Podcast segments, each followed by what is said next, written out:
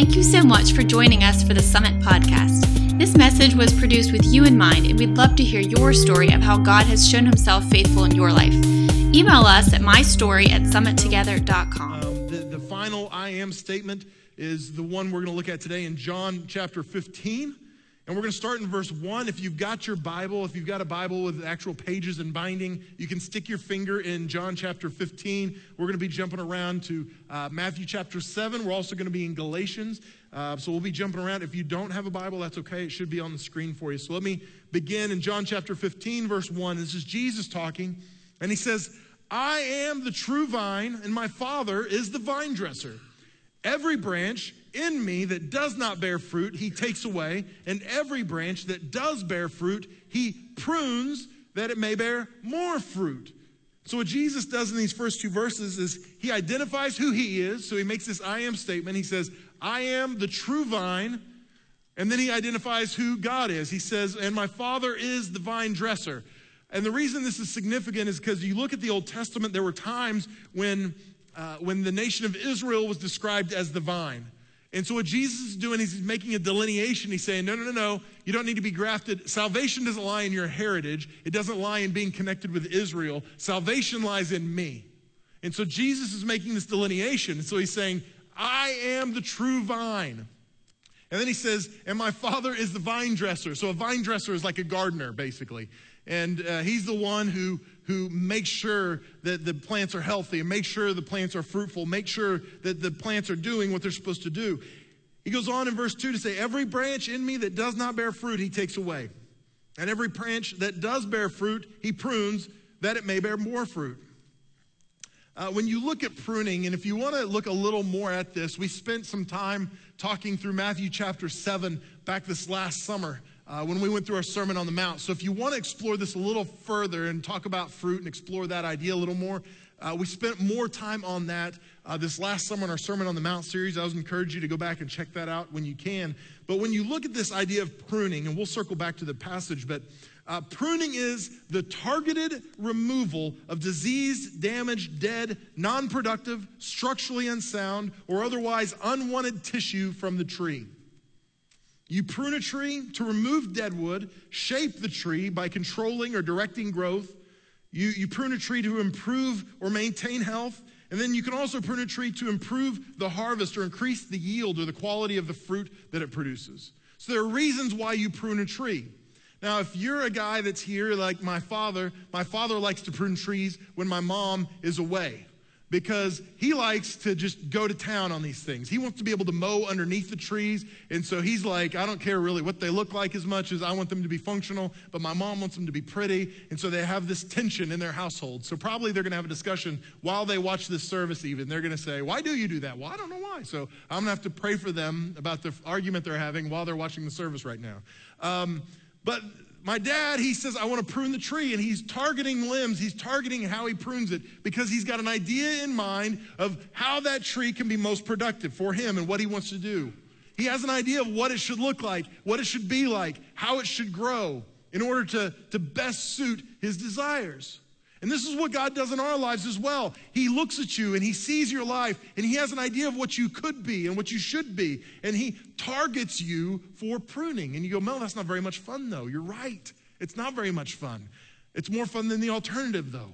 Because if we're not pruned, it means we're not bearing fruit. And if we're not bearing fruit, it means He cuts us off. And we'll see in a minute what He does with the branches that are eliminated, that are removed. So the idea behind this is if we're bearing fruit, God prunes us so that we'll be more fruitful. Um, does anybody remember the movie The Wizard of Oz? Wizard of Oz, and Dorothy and the Tin Man, they're hungry, they're trying to pick the fruit, and then the trees go nuts on them, right? And they start throwing their own apples at Dorothy and the Tin Man. Like, probably you don't have trees like that in your yard, I would imagine, do you? If you do, we need to pray for your yard. like, we're going to get some people together, we're going to anoint your trees, right? Um, Nobody has trees like that. Trees don't put up a fight when we're pruning them, but we do as Christians, right? Because God comes into our lives and goes, Oh, there's some areas I want to deal with. There's some things I want to I want to work on. You know what? I want you to be more fruitful. You're bearing fruit, but I want you to be more fruitful. So you know what? I'm gonna I'm gonna prune this area of your life. I'm gonna trim this away. I'm gonna take this away because it's hindering your growth. It's hindering your health. It's hindering your development. So I'm gonna do this. And we go, no, no, no. Wait a second. But do you have the right to do that, God? I don't think you do. This is my life. God, you can have 100% of my life except for that percent, right? That is my part. You don't get it. So leave me alone and we resist pruning in our lives. And it's not fun. None of us like to have areas of our lives exposed as deadwood or as problematic or as diseased. But this is what God does, and this is how He does it. But the reason He does it is to make us more fruitful. See, God doesn't just want us to barely get into heaven someday. He wants us to be as fruitful as we possibly can be. See, a, tr- a fr- a, I'm sorry, a tree that bears fruit is a healthy tree. I don't know if you remember, there's a story where Jesus goes by a fig tree and it's not bearing fruit and he curses it and it withers. And the reason he cursed it was because it wasn't bearing fruit. It looked like it was supposed to bear fruit, but it didn't. And so he cursed it and it withered up and died. And this is an illustration for us that that as Christians, we can say we're Christians all we want. We can say we're followers of Christ. We can say we're redeemed. We can say we're changed. But if there's no fruit in our lives, then it means nothing. And God wants us to bear fruit because fruit is a sign of healthiness in us. So the goal isn't just to make us more productive, the goal is to make us healthier. Because as we are healthy, a byproduct of health is fruit. This is what it says in Matthew chapter 7. And again, we won't go into the whole thing, but I want to read you a portion of Matthew chapter 7. I'm going to start in verse 17. Again, this is from the Sermon on the Mount. This is Jesus speaking. He says, So every healthy tree bears good fruit. So say that with me. So, so every, so every healthy tree bears fruit. Right? Every. There's no equivocation. It's not unless the tree's having a bad day or unless a tree is struggling, or unless a tree is having a hard time with their boss, or you know how to fight with their wife. None of that stuff. If you are a good tree, if you're a healthy tree, you're bearing good fruit. This is what Jesus said. Every healthy tree bears good fruit, but the diseased tree bears bad fruit. A healthy tree cannot bear bad fruit, nor can a diseased tree bear good fruit. Every tree, now listen to this, every tree that does not bear good fruit is cut down and thrown into the fire. That's, that's not where we want to end up, right? We don't want to be that tree. We want to bear fruit. Why? Because there's health there. What fruit are we looking for? And I'm just going to spend two minutes on this. Galatians chapter 5, verse 22. If you've grown up in church, you've heard this a thousand times. If you haven't been around church, this might be new to you. It says in Galatians 5, 22, but the fruit of the Spirit is love, joy, peace, patience, kindness, goodness, faithfulness, gentleness, self control. Against such things, there is no law. This is our filter. This is where we go, hey, what is the fruit of my life? Is, does it look like these things? Does it look like love, patience, kindness, goodness? Does it look like those things? The product of my life, what is being born in my life, does it look like that or not? When you go back to John chapter 15, verse 3, and we're coming back to the main portion and the main body of scripture we're looking at. Verse 3 says, Already you are clean because of the word that I have spoken to you. Now listen to this part. Jesus says in verse 4, Abide in me and I in you. As the branch cannot bear fruit by itself unless it abides in the vine, neither can you unless you abide in me. I am the vine, you are the branches. Whoever abides in me and I in him, he it is that bears much fruit. For apart from me, you can do nothing. If anyone does not abide in me, and he is thrown away like a branch and withers, and the branches are gathered, thrown into the fire, and burned. So it says, Jesus says, Abide in me, and I in you. This word abide has a lot of different meanings if you look at the, the Aramaic or the Hebrew or the Greek, uh, but they, they all have common ground as far as their meaning. Um, some of the ways the word abide can be interpreted as sit or stay or wait or remain or root or be planted. And so, what Jesus is saying is, abide in me and I in you. This is the key idea. Abide in me and I in you. Wait, get rooted, get planted, remain in me. And then he says the same thing, and let me remain in you. See, uh, Jesus was talking about the branches being broken off, and he compares himself. He says, I am the true vine. My father is the vine dresser. And then he comes back in this part of the scripture and he says, And you are the branches, right? Does anybody know what this is? Stick. Yeah, thank you. I had somebody in the last service say divining rod. I'm like, well, I guess it could be like, where's the water, right? But that's not what we're doing here. It's a stick. Uh, that's all it is. I uh, had to hunt this down out of my yard. It fell uh, in a windstorm. It got knocked off the tree. And, and yes, this is a stick, very scientific. Um, so with this stick, if I decided I want this stick to, to be alive, um, I, I could go about whatever I wanted to do to try to bring the stick to life. I could, I could put it in the ground and I could water it. I could put fertilizer around. I could put mulch around it. Uh, I could do whatever I wanted to do to dress the stick up, but it, it would not begin to grow. Um, I, I, could pray for the stick. Uh, we could we could talk gently to the stick. Come on, stick. Why don't you grow? Why don't you bear some fruit, stick? Right? Like I talked to my wife's stomach when she was pregnant. It's not going to happen. It doesn't matter what I do to this stick. It is just a stick. It is a branch that's been removed. If, if this was ever going to bear fruit or have blooms or, or be alive or vibrant, what it would have to be is attached to the tree. If it's not attached to the tree, this stick has no hope of life. This stick is dead and worthless. The only thing it's used for is to put in a bonfire, and that's it. And many of us live our Christian lives this way. We dress ourselves up, we do what we can do, we show up to church. My wife talked about it last week about white knuckle Christianity. We try to white knuckle it and go, well, I'm just going to stop sinning and then maybe I'll be good enough. But what we don't understand is there's nothing we can do because without Christ, we are a branch that's not connected to the tree. But what happens is when we get connected to the true vine, to Jesus Christ, life begins to happen in us, fruit begins to happen in us. We become vibrant. All the things that we desire for ourselves begin to flow in us. True life happens. But we struggle and we fight.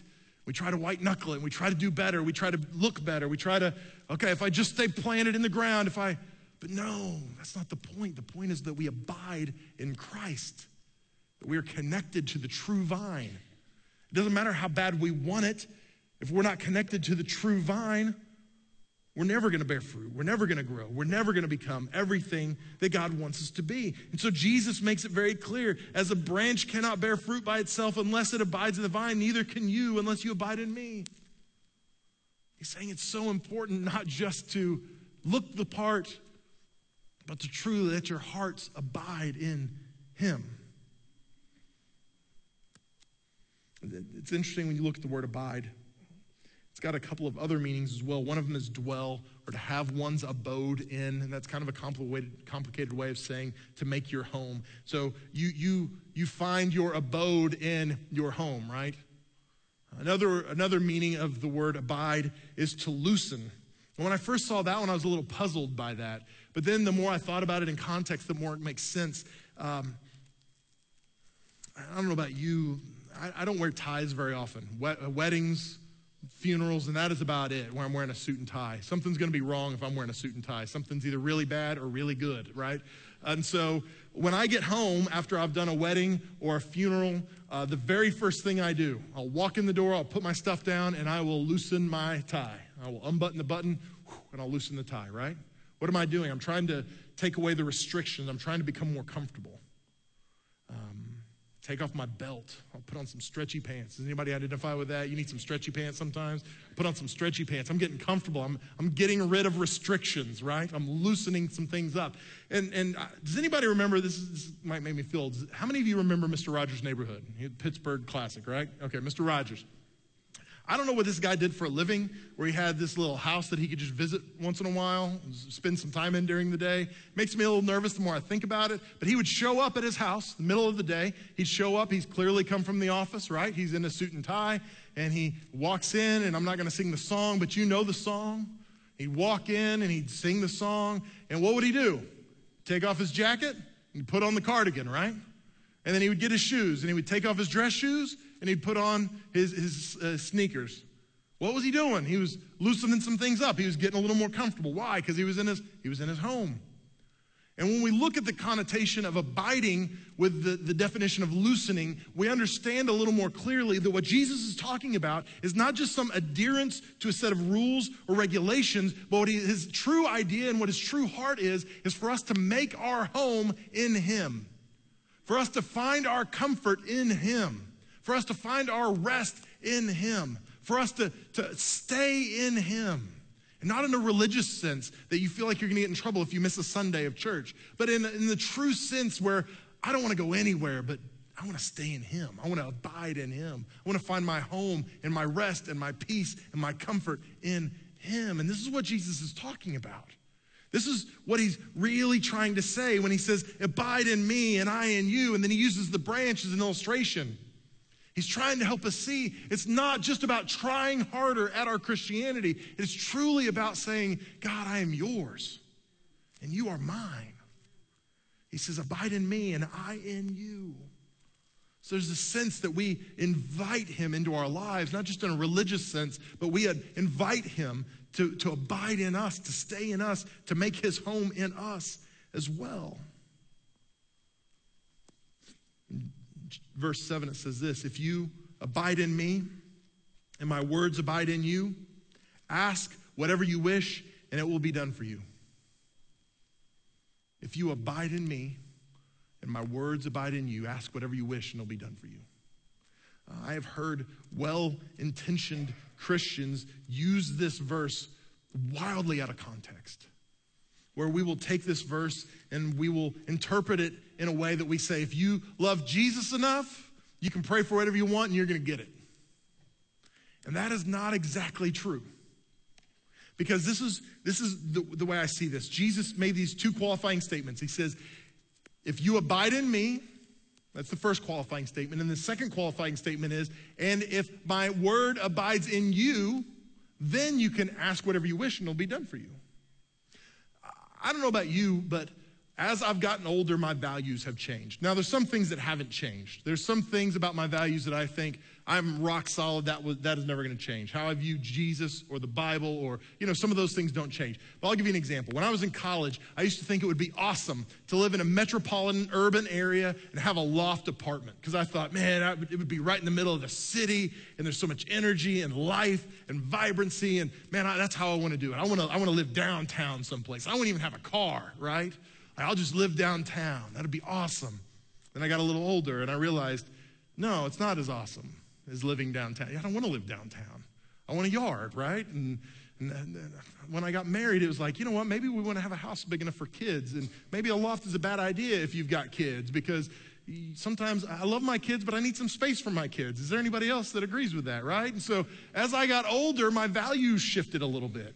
When I was in college, I had some money saved, and I came to this, this, this crossroads where I could either buy a motorcycle or I could buy a ring for the woman that I wanted to become my wife. And I made the right choice because I bought a ring and she somehow said yes, and we've been married all this time. So I made the right choice. Now I look back at that decision where I was like, should I buy a motorcycle or spend the rest of my life with a woman I love? And it was like the stupidest thing ever. Like, I can't even believe that I considered that, right? So why? Well, it's because my values have changed. I've grown, I've matured. And the same thing happens in our spiritual lives. Some of you have been saved a long time. You've been growing in your faith. You're you're a mature Christian. And you can look back at your life and think about things that you valued when you were a young Christian, things you thought about, things you prayed about. And you look back and you, I can't even believe I thought that way. I can't even believe I prayed that way. Why? Because you've matured in your faith. And as a result, some of your values have changed. So, what Jesus is saying here is he's making these qualifying statements. If you abide in me and my word abides in you, then ask for whatever you wish and it'll be done for you, right? But what, what, what he's not saying explicitly here is um, as we grow in our faith and as we abide in Christ and as his word abides in us, we shift and we grow and we mature and our values begin to change. And all of a sudden we realize that this verse doesn't have anything to do with a speedboat. Hey, I'm going to ask for a speedboat. I've been, I've been wanting to do some skiing, right? That's not what this verse has anything to do with. Because Jesus knows if you abide in him and his word abides in you, as you mature, as you develop, as you grow, your values shift. And all of a sudden, you're not going to be praying the same way you were praying before you were saved. You're not going to be praying the same way you were as a brand new baby Christian. You're going to be praying differently. The things you pray about are going to more resemble the things that Christ wants for this world. That, that we're going to be praying things like, instead of praying selfish prayers, we're going to be praying prayers like, God, give me an opportunity to witness to my neighbor. God, open up that door. God, help me be a light in my workplace. Because those are the things that Jesus cares about. Does Jesus care if you have a speedboat? Probably not. Maybe. I hate to be the bearer of bad news. Sometimes we pray for the Steelers to win. Do you think Jesus cares? I mean, he's we all know that Jesus' favorite team is the Steelers, but but ultimately, do you think Jesus really cares? No. Is that an eternal consequence? No, probably not. But what happens is our values shift and we begin to pray differently. And this is what Jesus is talking about. He can say, hey, pray for whatever you want because it's going to come true. Because he knows if we're praying that way, if our heart is right, if, if we're abiding in him, that we're going to be praying for the things that he wants anyway. So he can make this kind of statement. Verse 8 says, By this my Father is glorified, that you bear much fruit and so prove to be my disciples. How, do we show the world and our brothers and sisters in Christ that we're disciples of the Lord? It's by the fruit that's born in our lives. It doesn't matter what we say. If there's no fruit in our lives, then it doesn't make any difference. See, when we think about this passage in Galatians where we talk about love, joy, peace, patience, kindness, it's easy to look at that verse and go, man, I'm not those things, isn't it? It's easy to think, well, I'm not loving and caring and patient and golly, it kind of makes me feel bad about myself sometimes because I'm not very gentle. I don't have a lot of faithfulness sometimes and goodness, and, right? It's easy to do that, but this is the thing. Um, a lot of times there's incremental growth in our lives. We, we, look at, we look at ourselves and we don't see growth, we don't see fruit. As we come to know Jesus and we begin to grow in our faith, we want to see immediate response, immediate return. We want to see fruit immediately. But that's not how fruit works. Um, scripture is very agrarian um, atmosphere. I mean, it was very much about agriculture. And so they used agriculture a lot because agriculture takes time to develop. It takes time to plant a seed and to see that seed come to fruition. It takes a long time. And there's a reason we see this compared to our spiritual growth over and over and over and over again in Scripture because it takes time. And I don't know about you, when I was a. My beard. Just too manly. When I was a kid, uh, we, I grew up in Oklahoma City. My grandma lived in St. Louis. So I would see my grandma once a year, maybe twice a year. And every time I'd go see grandma, uh, we'd get there and I'd get out of the car and she'd meet us and she'd say, Oh my gosh, you have grown so much. You've grown like a weed. I got to put a rock on top of your head. You're growing so fast. And I'd think, You're crazy. I'm not growing that fast. I promise, right? But she had gone a year without seeing me. So in that amount of time, she comes back and goes, wow, look at all the growth in you. And I've lived with the growth every day. There's been incremental growth every day that I haven't seen because I've grown this much. And so I don't see it. And so for some of us, we don't see the growth that we've had in our spiritual life. We say, God, I, I want to know you, I want to grow in you. And we want instantaneous, quick growth. We want the chia pet growth in our lives. And that is not how our spiritual life forms and develops. It takes time, it's incremental. We want fruit immediately, but that is not how it works. It begins with a tiny little bud and then a little bit of fruit. And so some of you are so frustrated because you're not seeing more fruit in your life. And what I want you to know is fruit is not instantaneous. It takes time to develop. And so if you're frustrated today, you have to understand that it takes time. That maybe you're not satisfied with the amount of fruit in your life, but you've got a little bit of fruit. So let Jesus prune you. Let God prune you so you can develop more fruit in your life so you can be even more fruitful.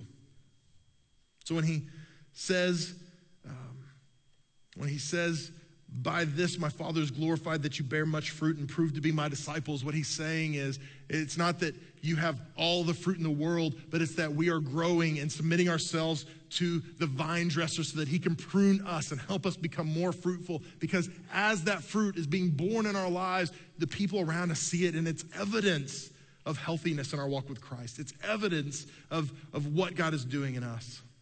In verse 9, he says, As the Father has loved me, so I have loved you. Listen to this. He says, Abide in my love. So he said this several times. He said, um, Abide in me. He said, And I in you. And then he says again, Abide in me, and let my word abide in you. And then he comes back here and he says, Abide in my love. Do you, do you sense a theme here? That Jesus is making it very clear. It's important for us to abide in him, let his word abide in us, and to abide in the love of Christ. He says this If you keep my commandments, you will abide in my love, just as I have kept my Father's commandments and abide in his love. See, what we have to understand is if you look at the word abide in the original language, it is connected to this understanding or this idea that, um, that abiding is part of our will, that we choose to abide. Um, that it's not an emotional thing, it's, a, it's, a, it's something we choose. We make ourselves abide. In the world we live in, um, it's so easy to not stay in things, isn't it? It's so easy to move from thing to thing, from relationship to relationship, from job to job, from church to church. We're unhappy with something, well, we just go, it's got to be better somewhere else. So I'm going to change. The best way to fix this situation is to remove myself from the situation. And that is totally contrary to what Jesus is telling his followers in John chapter 15. What he's saying in John chapter 15 is abide, stay, stay rooted, stay planted, stay connected, and see what happens, because that's where that's where fruit happens, that's where health happens, is when we when we abide. But abiding is, is like obedience. Have you ever told your kids to do something or not do something, and then they do the opposite?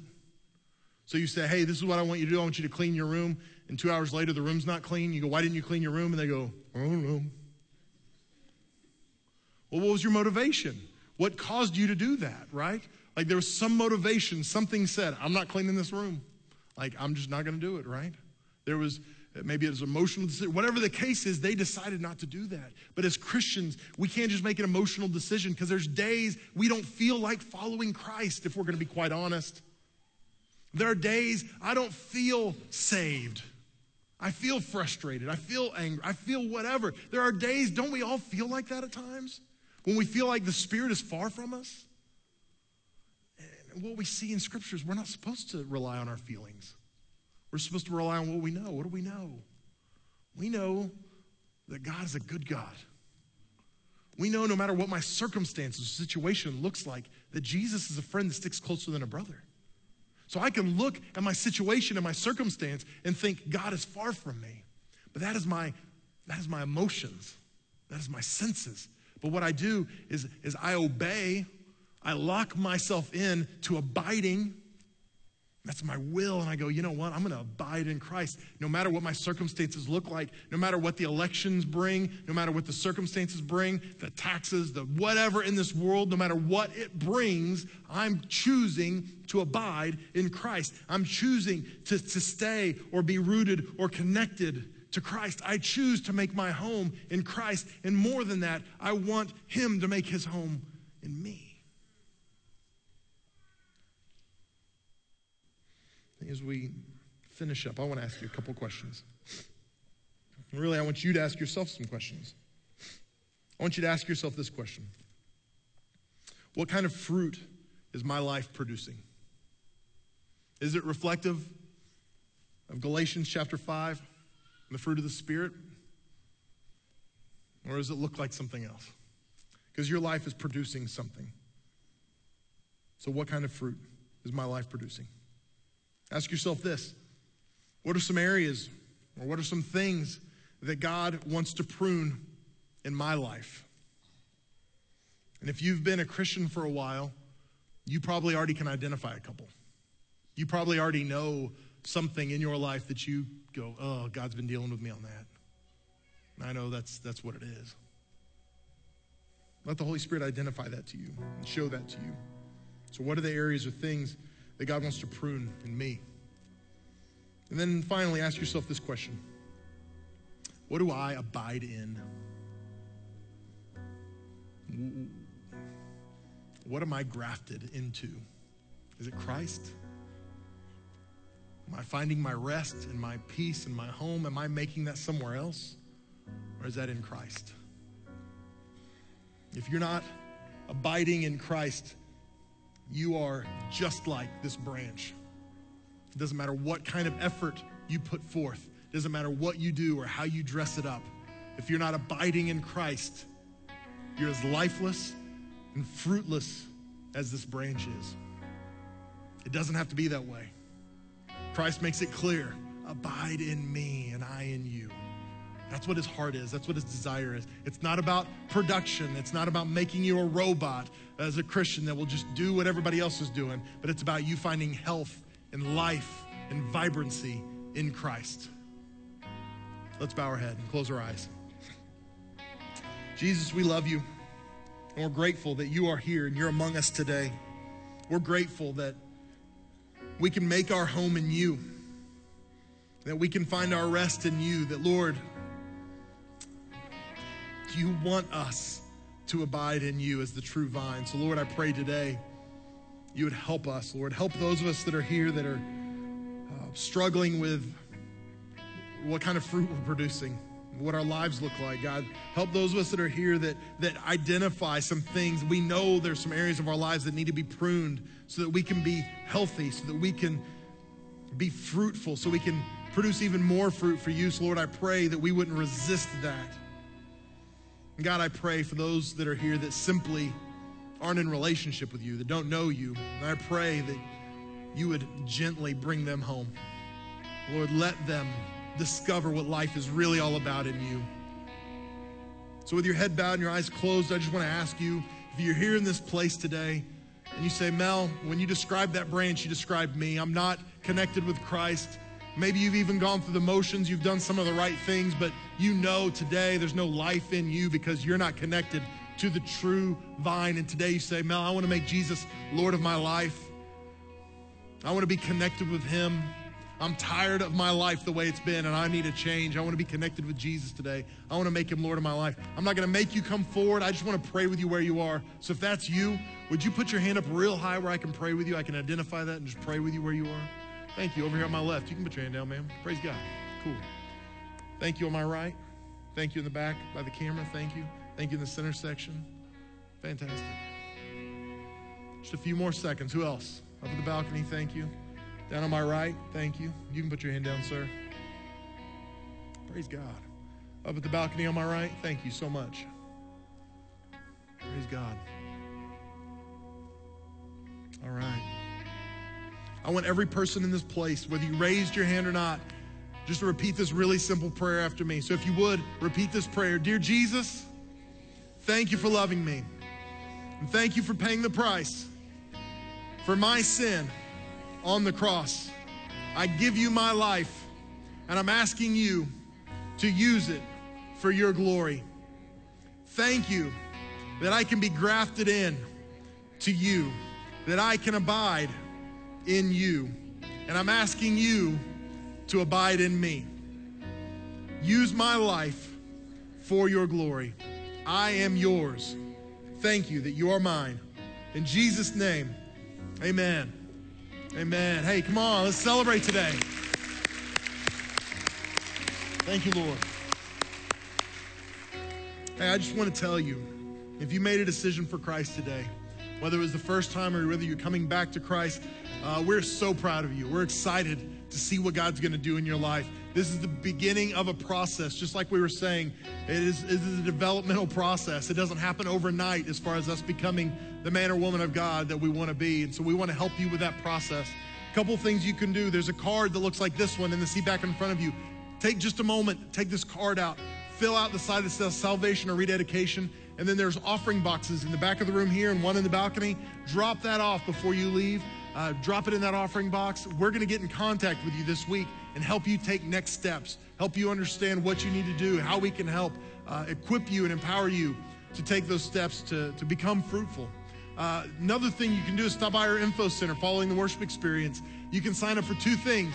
Number one is Pastor Dick Motzing is our associate pastor. He leads a group called Starting Point. It's every Wednesday night. Is is that group? It is a uh, it's a four week group that they rotate through. But I want to encourage you if you're here and you're new to your faith and you're saying, uh, "How do I grow?" or "How do I pray?" or "What is what does it look like to be saved?" or "What now?" That is the group you need to be involved in. That's a great way to get plugged in.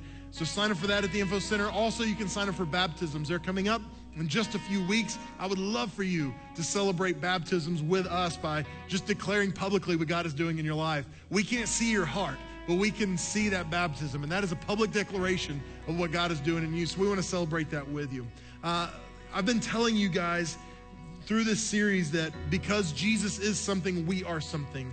And I want you to know because Jesus is the true vine, we are healthy because of that. When we abide in him, we can find health. So I want to encourage you today if you're struggling spiritually, if you're struggling with your spiritual health, I want to encourage you get rooted and grounded, make your home in Christ, abide in him, and let him bring true health to you. This is what's going to happen now. Our worship team is going to lead us in one final song. And as they do, our prayer team is going to be on either side of the stage. If you need prayer for any reason, as soon as they begin to sing, step out from your seats, find one of our prayer team members, let us agree with you in prayer.